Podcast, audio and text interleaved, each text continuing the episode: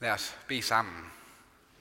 Kære Gud og far i himlen, vi beder dig om, at du må åbne vores øjne, for at det, det der synes småt, det kan være det, der egentlig er stort. Tak for julens glæde, at du blev menneske, og det har givet os et nyt perspektiv på tilværelsen. Amen. Og vi vil rejse os og høre det, det hellige evangelium, som evangelisten Markus skriver.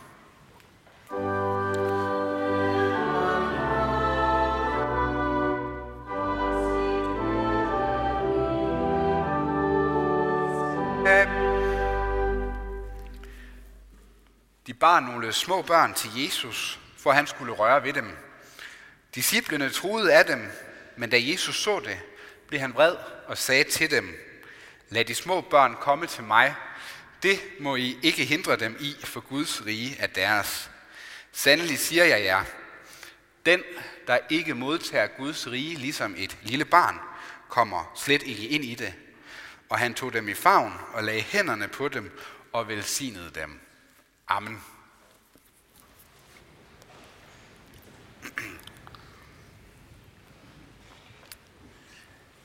I øh, sommer var min øh, familie og jeg på ferie i Spanien på Costa del Sol. Det er egentlig derhen, vores ferie altid går. Der holder vi meget af at være. Og vi har efterhånden været der så mange gange nu, at vi har set det, der egentlig er at se på Costa del Sol. Der er ikke så meget andet end stranden.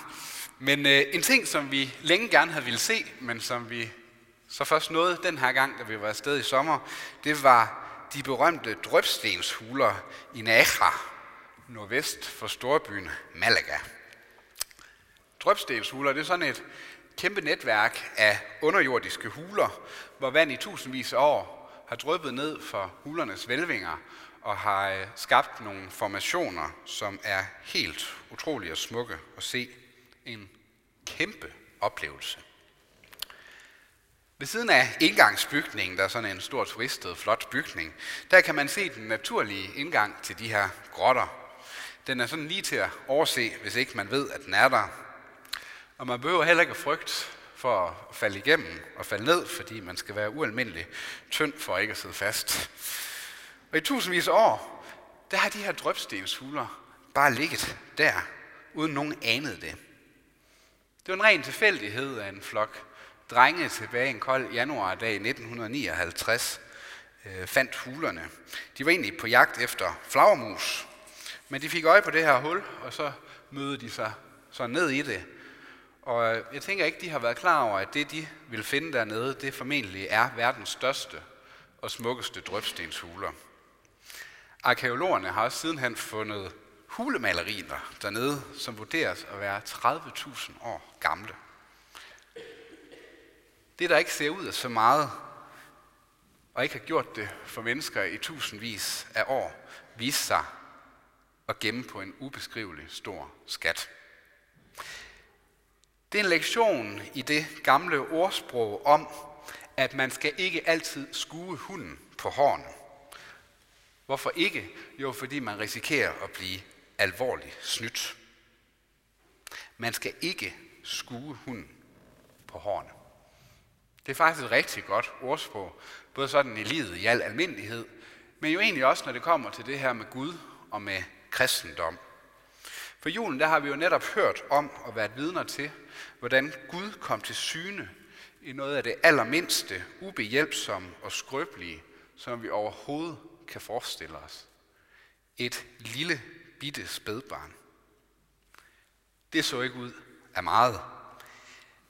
Men ikke desto mindre, så var det altså i det lille spædbarn, at hele guddomsfylden besluttede at tage bolig i, som Paulus han udtrykte det. Prøv lige at smage på det. Det ser småt ud, men det er jo kæmpe stort. I år, der blev vi jo, som jeg indledte med, snydt af Helligtag Kongers søndag. Der skulle vi ellers have været vidner til de vise mænd, som nogle gode eksempler, som netop ikke lod sig snyde af det, de så. De fandt en simpel og fattig familie med et nyfødt spædbarn i en kold og en klam stald. Og de faldt ned, og de tilbad barnet og frembar gaver til det. De så det. Det store i det små. Og da de så det, så kunne de slet ikke gøre andet end det, de gjorde, nemlig falde ned og tilbede den nyfødte kongesøn. En kongesøn, der ikke syner af noget som helst der i det beskidte og ulækre fodertro, men som dog åbner døren til det rige, der får alle andre riger til at blegne, nemlig Guds rige. I dagens evangelium, der møder vi den voksne Jesus, som nu igen minder os om, at det, der synes at være småt i vores øjne, faktisk kan være stort. For Jesus minder os jo om, at det rige, han er kommet for at give os, det får vi kun del i, hvis vi bliver som små børn. Det lyder jo egentlig i bund og grund lidt mærkeligt. Jeg tænker også, at det er de færreste af os, der har lyst til sådan at gå i barndom igen, eller blive en baby igen. Men det er heller ikke det, der er pointen. Dermed er pointen den, at Gud han tager imod os, når vi kommer til ham, uden at vi behøver at skal blæse os op til at være i og å så store, voksne og ansvarlige. Når det kommer til Gud, så er vi uanset hvordan vi vender og drejer det, altid små. Vi er aldrig de store. For ligesom små børn er fuldt ud afhængige af deres forældres godhed og velvilje, så er vi på samme måde fuldt ud afhængige af Guds. Guds rige, det får vi altså ikke del i, hvis ikke vi satser, eller det får vi kun del i, hvis vi satser hele molevitten på Jesus Kristus. Så er der åbne døre. Vi kan godt gå og bilde os ind, at vi kan klare os uden ham. At det er bund og grund af ham, der er den lille, og os, der er de store. Eller måske synes vi nok, at han er stor, men vi vil nu også have lidt af æren og bidrage lidt hist og her i håbet om, at Gud der må klappe os lidt på skulderen, når vi møder ham der i den smalle dør til hans rige. Det er så nærliggende for os at tænke, at vi skal da have bare et eller andet, det mindste, at komme med til ham, før en Gud han vil finde os så interessant, at han gider og giver os sin godhed og velsignelse. Et barn kan næsten intet. Derfor må det være uinteressant for Jesus. Det tænkte hans disciple, da de i ejerskab ligesom truede, eller ligefrem truede, at, de, at den flok mødre, der bare vil bringe deres småbørn til ham. Det skal vi ikke fortænke dem i, for på den tid var børn dybt uinteressante. De var ikke verdens navle. Der er vist sket en udvikling siden. Men de var nærmest ikke at regne for et selvstændigt individ. Og derfor var det også fuldstændig utænkeligt, at øh, Jesus, en messias, en stor lærer og mester, kunne have den mindste form for interesse i sådan et bitte pjok. Men hvis ikke disciplene de vidste det, så fandt de i hvert fald ud af, at de tog grueligt fejl i det. For Jesus han sætter dem efterfølgende på plads med en gedin skideballe. Det gør han jo en gang imellem, og når han gør det, så er det altså med at lytte efter. For hvad er det, Jesus han siger? Det er stop med at sætte hindringer i vejen for andre. Og det han også siger, det er, stop med at sætte hindringer i vejen for dig selv. Vi kan have et hav af gode og dårlige undskyldninger for, hvorfor Gud ikke skulle ville os, eller hvorfor vi ikke vil ham. Sæt ikke hindringer. Gå til ham, så får du givet det hele.